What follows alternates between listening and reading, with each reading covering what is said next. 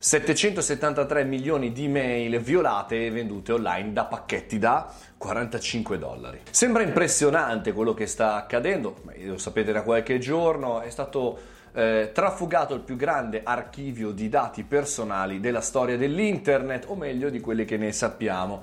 La cosa che mi colpisce sempre quando avvengono queste cose è il fatto che noi, chiaramente utenti poveri, noi siamo gli ultimi a sapere di queste cose, ma che è facilissimo acquistare eh, questi dati. È, è, accessibile a 45 dollari, 45 dollari è una cifra veramente minima per poter andare a prendere pacchetti di email e di indirizzi. Come vengono utilizzati nella più grande maggior parte dei casi per spam, altri per utilizzarli come username e password per fare eh, login per rubare ad altri, altre cose e eh, chiaramente anche per false iscrizioni eccetera eccetera. Vi linko comunque eh, il, l'approfondimento riguardo qui eh, nei commenti. Ma la riflessione di oggi che facevo su questo maxi eh, furto di eh, utenze è, è, quello che in realtà, non lo so, forse a questo punto vale la pena mettere username e password in chiaro, cioè a questo punto vale la pena non avere più una login, non lo so, cioè chi può trovare una soluzione? La soluzione potrebbe essere solo fisica, quella di mettere impronta digitale o della retina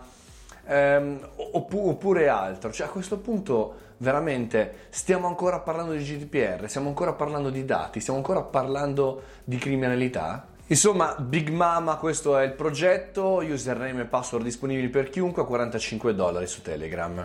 Fateci un ragionamento e non lo so, io certe volte quando sento questa cosa mi viene un po' di tristezza di questo l'internet, quasi ne vorrei uscire, ma stiamo qui a combattere duro. Fatemi sapere i vostri commenti.